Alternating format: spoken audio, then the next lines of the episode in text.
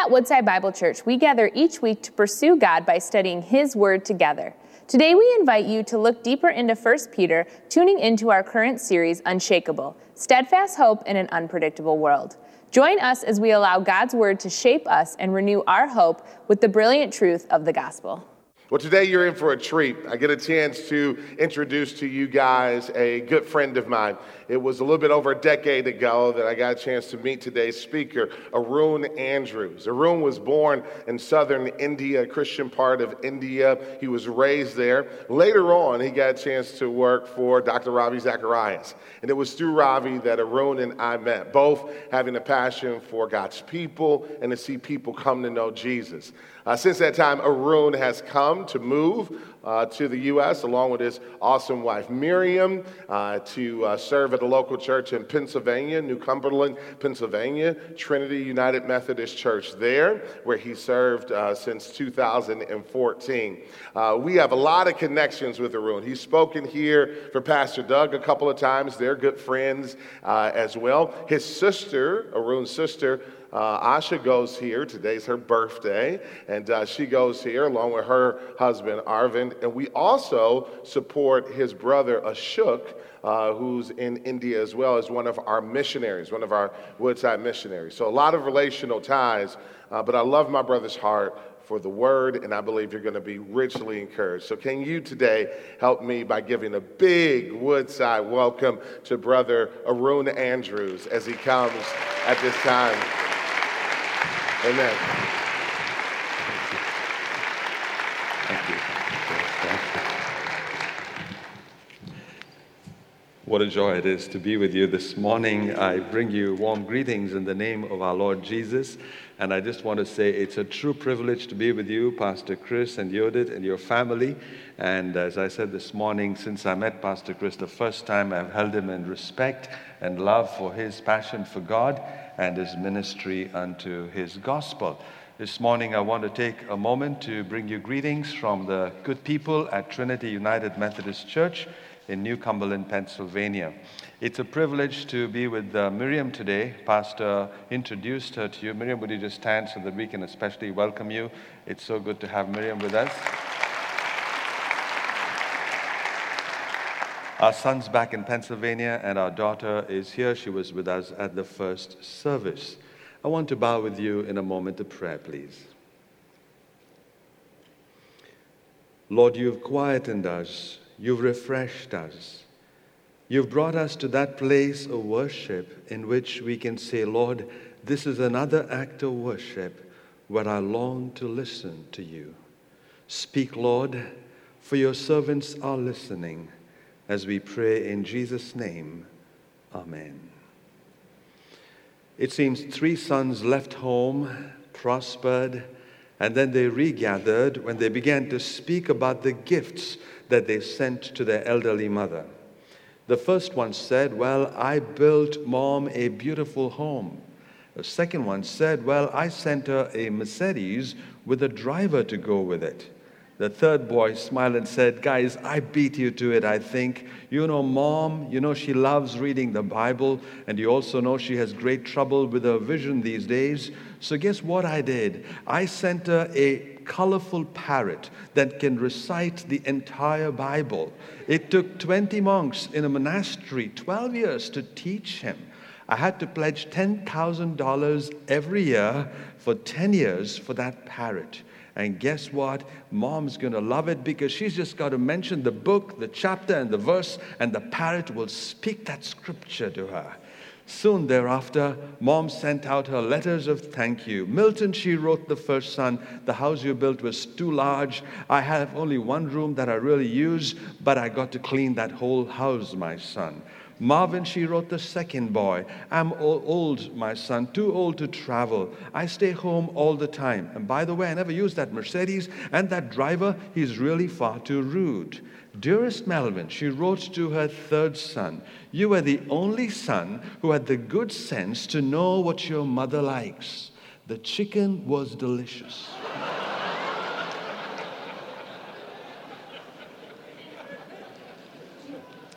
I hope you're enjoying the taste of God's word in this series from the book of 1 Peter. And I would offer you some good Indian chicken curry, but I'm called to be the preacher and not the chef this morning, so I'll get along with my job. But here we are looking at a series titled Unshakable. Do you like that title? Would you say that with me? Unshakable. Let's say that again unshakable. What a powerful title. As believers in Jesus Christ, we can be unshakable through the storms, through the trials, through the transitions, through the valleys, through the moral dilemmas, and even when we face the attacks of the evil one.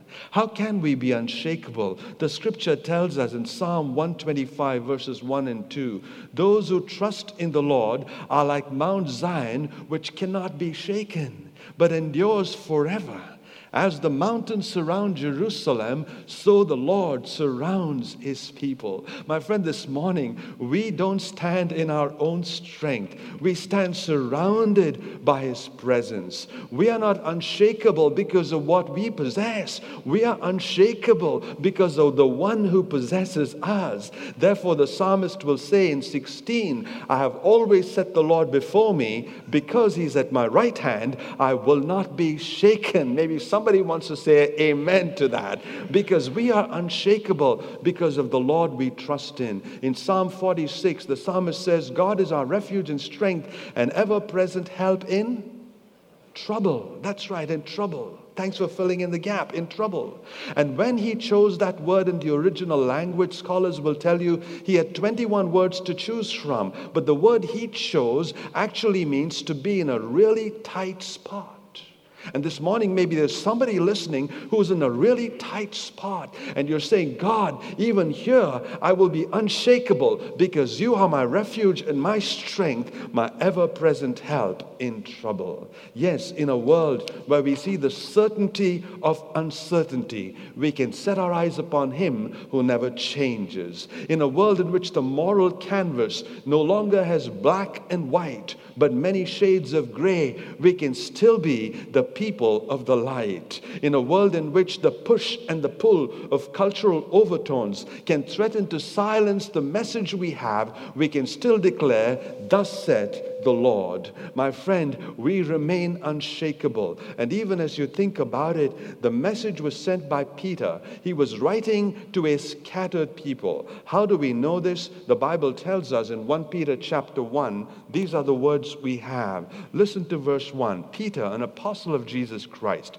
to God's elect, exiles scattered throughout the provinces of Pontus, Galatia, Cappadocia, Asia, and Bithynia.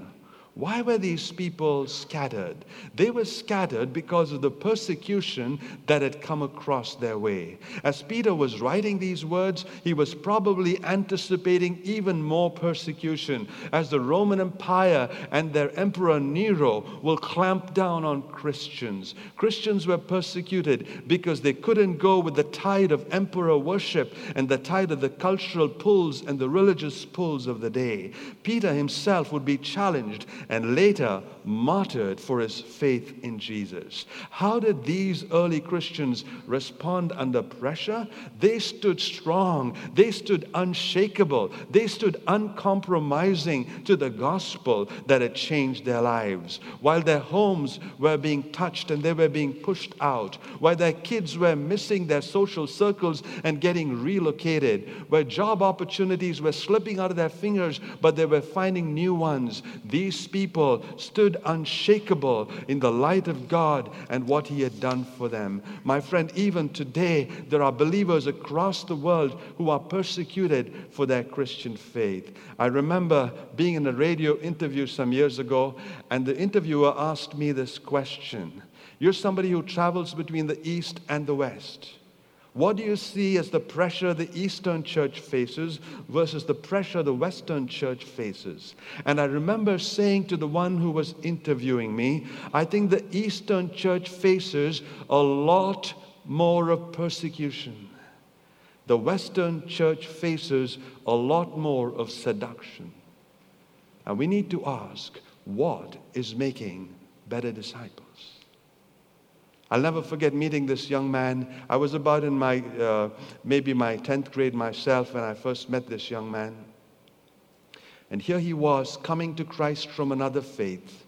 He passionately loved God, and his parents discovered this Christian faith and said to him, You will not read the Bible, you will not go to church activities, you will not participate with anything Christian.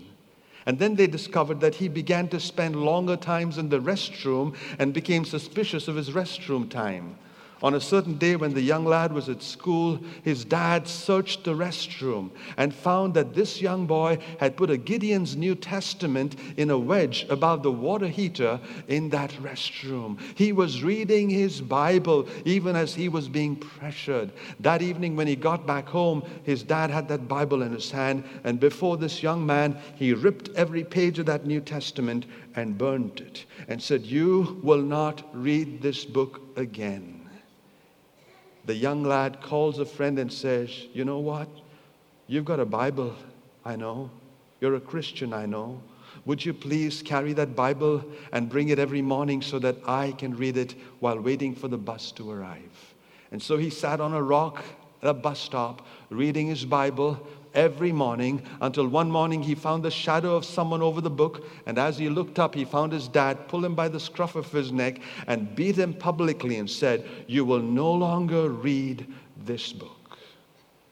My friend, as I'm narrating this to you, is your heart thinking about the many Bibles that you have at home? Someone said if all the Christians in the world picked up all the Bibles they don't read and blew, there'll be a pretty decent dust town.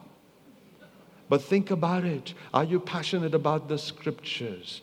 I think it's Dr. Warren Wiersbe who said that the Bible is not so much at risk on account of its enemies as much as on account of the indifference of its friends. Would you want to refresh your love for God's word this morning?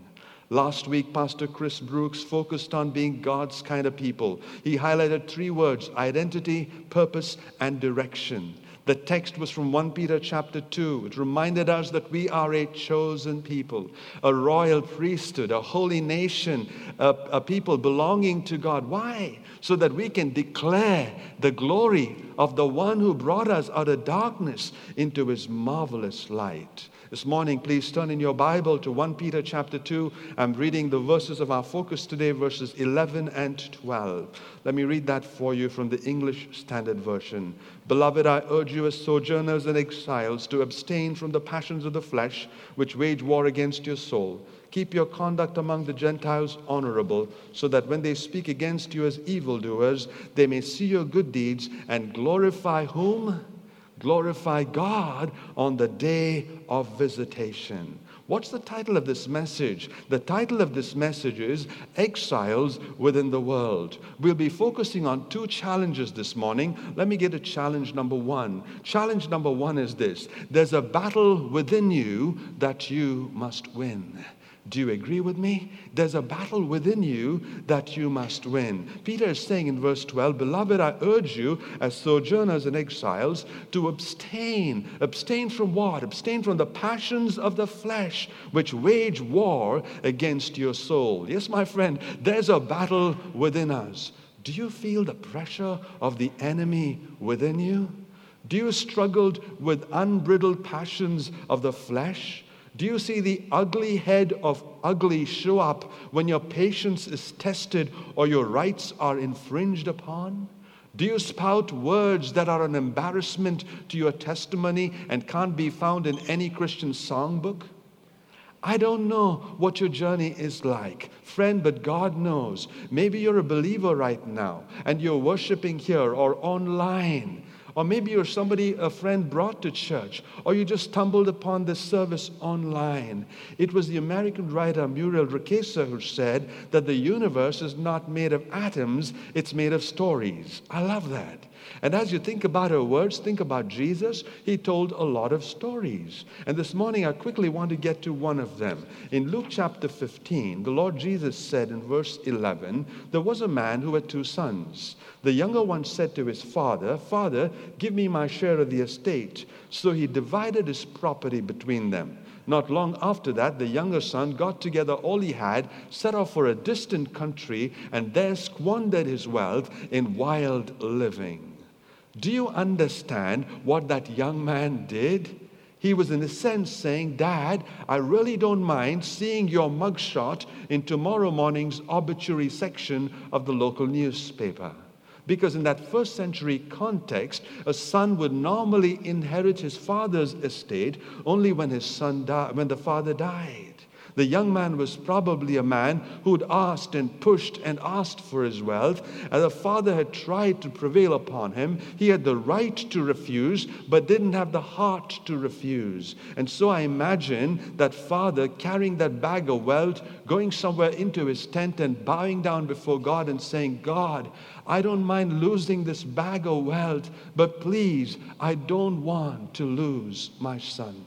And maybe there is a father, a mother, a grandfather, grandmother today. Your heart is aching and broken because of that boy, that girl you've loved so much, and they wandered far away from the Lord. This morning, the heart of God comes compassionately to you, it reaches out to you. But get back to Jesus' story. You'll find the young man didn't lose any time. He packed his bags, picked up his flight to the longest distance he could make if he was living in today's world. He's made his way to his Las Vegas, his Amsterdam, his Phuket Beach, his Thailand dream experience. He's out there in the pursuit of pleasure. Please listen to what the Bible further says about the choices he made. The Bible says he went off to a distant country and there squandered his wealth in wild living. When pleasure is the wind in your sails, you don't care if you're sailing to the edge of the Niagara. Listen to that again. If pleasure is the wind in your sails, you don't care if you're sailing to the edge of the Niagara. That's why sometimes a man walks out of a beautiful marriage because he saw something that he thought he didn't see in the one God gave him. That's why you find young people go into abuse and brokenness just because they're trying to find something else because the winds and the sails are all pulling you through and you're headed to the fall in the Niagara, but you don't feel it in your soul. As this young man is going every step every mile he's walking away from home, he's saying goodbye to you, lousy dad, mom, control freak people, authoritarian teachers, you painful law enforcement people. Here I come tomorrow. I come free to do my own thing. This young man would soon discover at the pursuit of happiness, at the expense of the pursuit of holiness, will only end in emptiness. The pursuit of happiness at the expense of the pursuit of holiness will only end in emptiness. Years ago, the British pop duo Eurythmics sang these words Sweet dreams are made of these. Who am I to disagree? I travel the world in the seven seas. Everybody is looking for something. Some of them want to use you. Some of them want to be used by you. Some of them want to abuse you. And some of them want to be abused. In the book of Genesis, we read the story of Abraham and his nephew Lot.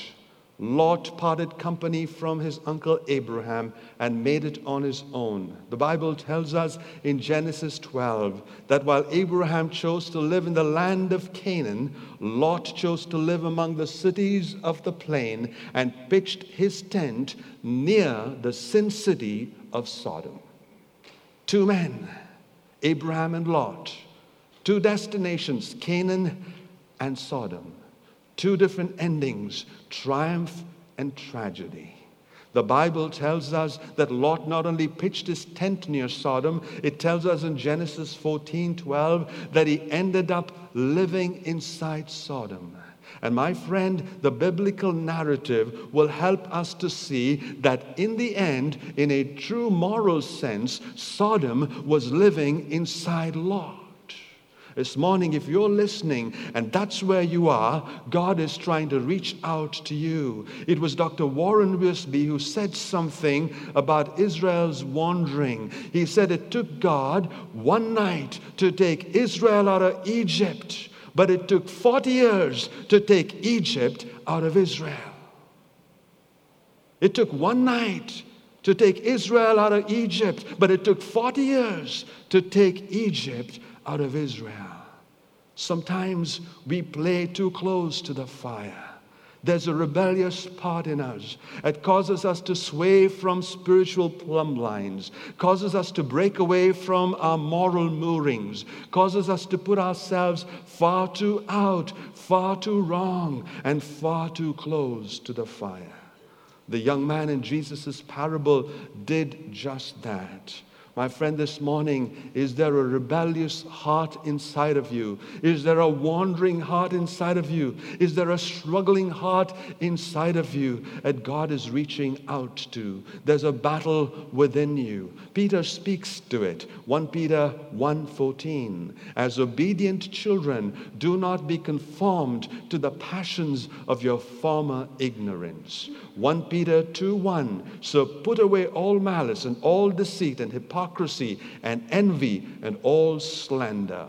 1 Peter 4 2, live for the rest of time in the flesh, no longer for human passions, but for the will of God. Yes, the battle is on, but the question is how can we win this battle? Maybe you've tried this before. You've said to yourself, I'll refrain, I'll abstain. You've said, I won't do that again. I won't say that cursed word again. I won't be physically violent again. I won't show those temper tantrums again. I won't be selfish again. I won't watch pornography again. The list goes on and on, my friend. But let me tell you this you and I will never win this battle by the power of our own resolutions. We can only win it by the power of God's revelation. Leaning on His Word, you can win the battle.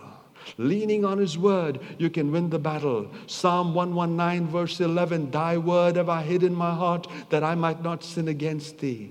An old preacher said, Thy Word the best book in all the world. My heart, the best place in all the world, that I might not sin against thee, the best purpose in all the world. Would you remember that even the Lord Jesus used scripture when he was confronted by Satan and when Satan sought to tempt him? It is written, it is written, it is written. Lean upon the scriptures. A second thing I find in overcoming the battle within me is to lean upon the Spirit of God. Please notice in Romans 8 5, the Bible says, For those who live according to the flesh set their minds on things of the flesh, but those who live according to the Spirit set their minds on things of the Spirit.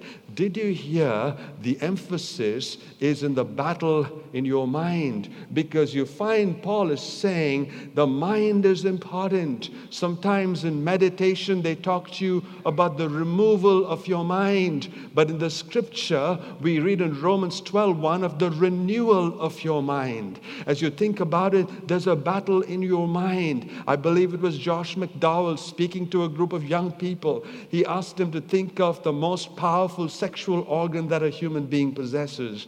And even as the mind began to race, Josh McDowell says, Don't think too far. The most powerful sexual organ a human being possesses is your mind. This morning, is there a battle inside your mind? Satan's trying to get that edge in. You'll win when you lean upon the scriptures. You'll win when you lean upon the Spirit of God. As your pastor Stephen Zereli says, being a witness for Christ begins with faith and continues as you walk in step with His Spirit. Please listen to this. Trying to overcome temptation by your own willpower is like trying to stop an oncoming 18 wheeler with your bare hands. But trying to overcome temptation by the power of the scriptures and the power of the Holy Spirit is like stopping that 18 wheeler by the power of a red light. And that red light came on at Calvary when God's Holy Son died so that we can live. Beloved, this morning, the Lord is there to help us. That's why at the cross, Jesus did not say, I am finished. He said, It is finished. Remember, he said that because he was telling the Father, Father, sin has been paid for, Satan has been defeated, the gates of glory have been opened wide. The hymn writer John Bode in the hymn, O Jesus, I have promised, speaks these words to us that capture the struggle within and without. Oh, let me feel thee near me. The world is ever near. I see the sights that dazzle, the tempting sounds I hear. My foes are ever near me, around me and within. But Jesus, draw thou nearer and shield my soul from sin. Is that your prayer this morning as you look at the battle within? Let me move to the battle outside and then bring this message to a close. Challenge number two is there's a battle outside you that you must win. When I'm talking about the battle outside, please notice we're not talking about the US presidential election, by the way. But let me say this to you about the presidential election. Yes, the election depends on our votes, but the future depends on the Lord. You can say an amen to that. That's right. And And as I think about it today, as I think about this challenge of the battle within and the battle outside, Peter in the first part was telling us what we must resist. Now he's telling us about what we must reflect. Please notice verse 12. He says, Live such good lives, such A plus lives. Live such good lives among the pagans that they, though they accuse you of doing wrong, may see your good deeds and glorify God on the day He visits us. In the first part of this message, we heard about some of the negatives that we must avoid, but now we're hearing about the positives that we must embrace. Verse 11 was about escaping from sin, verse 12 is about engaging in society. And as we read our Bibles, we understand this that our belief must define our behavior that our doctrine must define our sense of duty, our theology must define our sense of ethic, and our convictions must define our character. But as you think about the encouragement, you also realize we're living in a world of constant tensions. The world says grab, God says give. The world says hate, God says love. The world says take revenge. God says forgive. There's a constant tension between the ways of a holy God and the ways of this fallen world. And in that context, Peter is telling us you are called to live a life of love and of grace and of holiness. Please remember how he quoted from the book of Leviticus in 1 Peter 1:16. Peter says, God is saying to you, Woodside, God is saying to you, the people of his heart, be holy because I am holy. Max Lucado said it beautifully when he said, God is not holy. God is not holy, holy. God is holy, holy, holy. This morning, there's a call upon your heart and mine. It's a call to look at this battle outside and this battle inside and to live for God. When I'm looking at the battle outside, I can't help but think of all the wars in social media. Could it be possible especially in this season of the elections, more Christians have lost their witness during this season by what they posted on their social media pages? Think about it. Does it really matter how we appear in society? Talking about appearances, I told my congregation some time back that hairstyling is like facing academic examinations. When you're young, it's multiple choice. When you're older, it's fill in the blanks. Some people, in fact, ask me if I polish my bald spot. I say not yet, but I think today the lights in Woodside are truly helping me to shine. When I became 50 about five years ago, I told myself, be watchful, friend, be watchful. This is the season in your life that can be described like the economies of the world recession in the hairline, inflation in the waistline, confusion in the timeline. But praise be to God, He's still writing my storyline.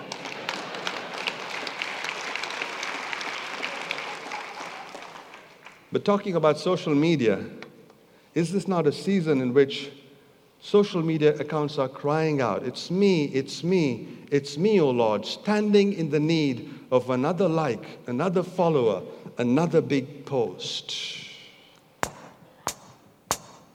Hey, this is the age of the selfie stick where you want to be on top of that click, click, click. You wake up in the morning to the tweeting of tweets. By noonday, you're tripping on your Instagram feeds. You love it, you need it, you just want to feed it. You try it, you do it, you just want to make it. You're busy on that media fighting the clock. Facebook and Insta and one more TikTok. You love it, you need it, you just want to feed it. You wake up to check if everybody sees it. One dislike and you feel like you blew it. The people who did it, they already already knew it.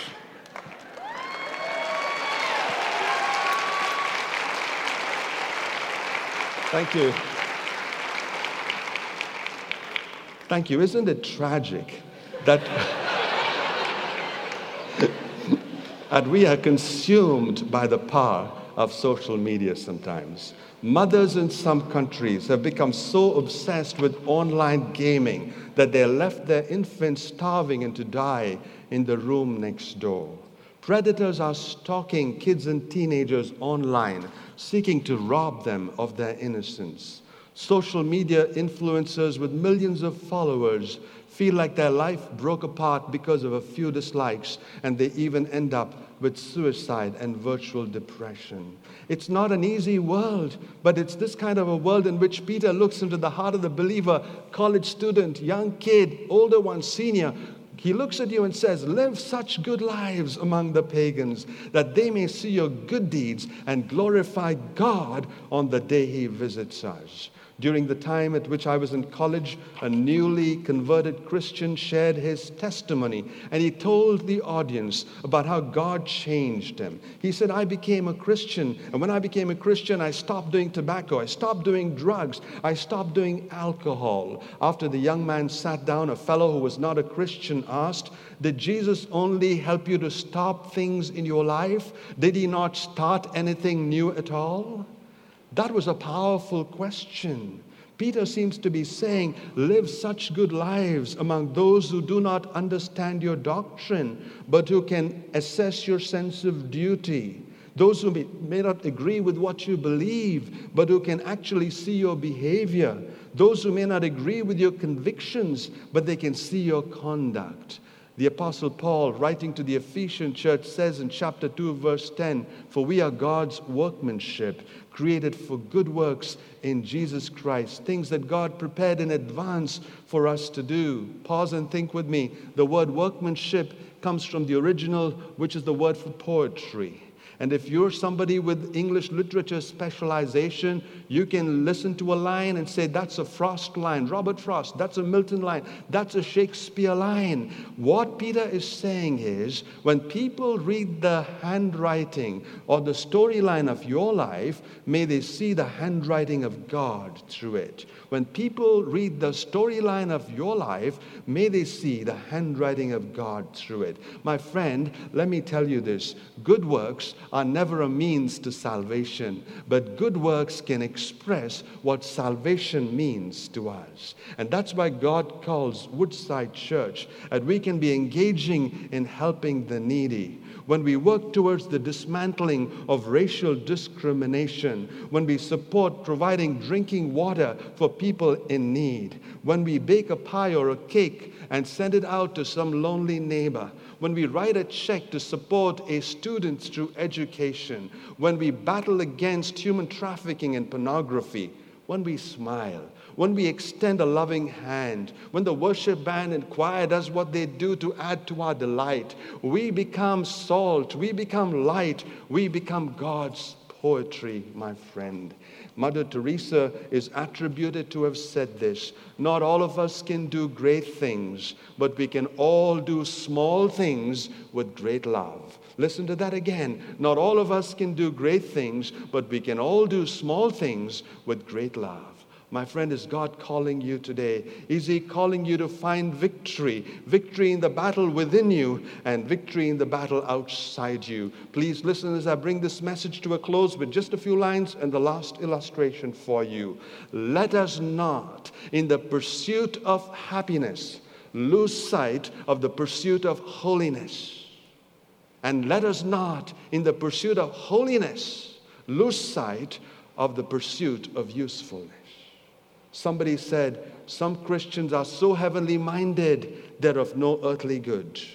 You and I are called to live in that balance. My friend, let me close with this story for you. It's the story of a young mother who was in her final term of pregnancy, expecting to deliver her baby. It was Christmas Eve in very cold South Korea, and the mother was headed out to walk and visit with a friend who was a missionary. While she came to the last stretch of that walk, she could see the missionary's home at the distance, but what really separated her from there was a bridge that she had to walk across. But as she came to the start of the bridge, labor pains got a hold of her and she could walk no more. She decided to get under the bridge and she gave birth to a lovely little boy. As the temperatures began to drop for the night, the young mother pulled out her clothes one at a time and she began to wrap this little bundle of her joy and love. Finally, she took away all her clothes and wrapped the little boy.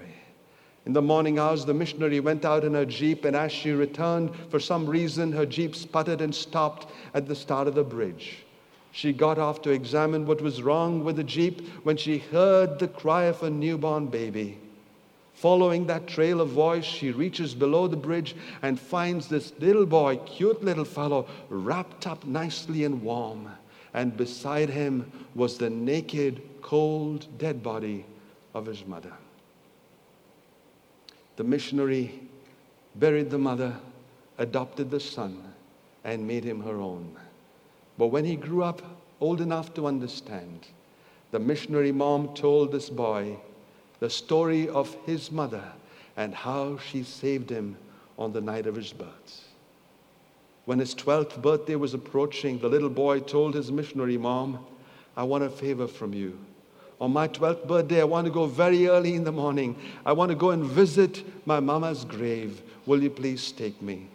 And so they drove into the cemetery. And when they came in view, the boy said, Mom, I'd like you to remain here. I want to go there alone.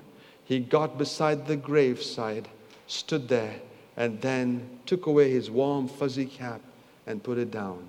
He unwrapped his shawl and put it down. He took his jacket one, sweater. He took his clothes one after the other away and he put it onto that gravestone. And even as the missionary mom was watching, she's saying, Is he going to take away everything? Sure enough, he stood there taking all his clothes away, stark naked. And as he knelt before his mama's grave, she heard him cry, Mama, Mama, on that night when you saved me, was it this cold for you, Mama? Was it this cold for you? My friend, every time you're tempted to watch that pornographic movie, every time you're tempted to let jealousy fuel your soul, every time you're tempted to cross the moral lines that God has placed within your heart and in His moral law, would you look at the cross and say, Jesus, did it cost you this much to bring me this victory, God? And every time God speaks to you and says, Go out, serve me, do things for me, reach out, and you say, No, God, don't want to, look at that cross and raise your voice and say, Jesus, did it take so much for you to give me this salvation? This morning, I want you to bow your head with me in a moment of prayer as we look to God and say, God, you're the one who are speaking to me. Maybe you're watching online. Maybe you're here this morning and the Spirit of God is speaking to you. He's saying, Stop living like there's no victory. My friend, remember, we're not fighting for victory, we're fighting from victory. The victory that Jesus won upon the cross for us. Is there a heart that's saying, Lord, I've, I've just thought this struggle won't end.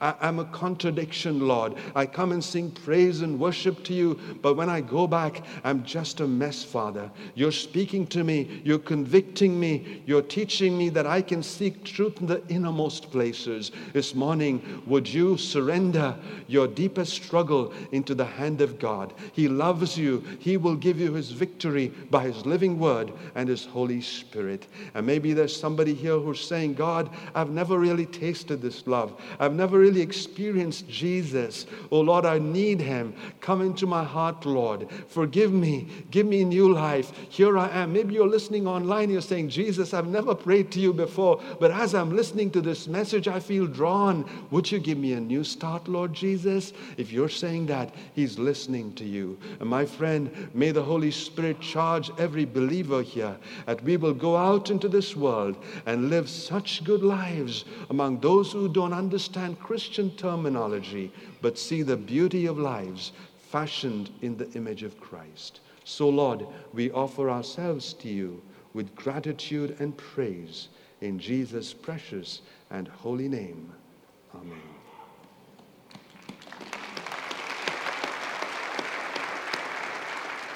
Thank you for joining us as we study God's Word together. We would love to hear how God is moving in your heart and get you connected into the Woodside Bible Church family. Head to woodsidebible.org/connect to introduce yourself to us today.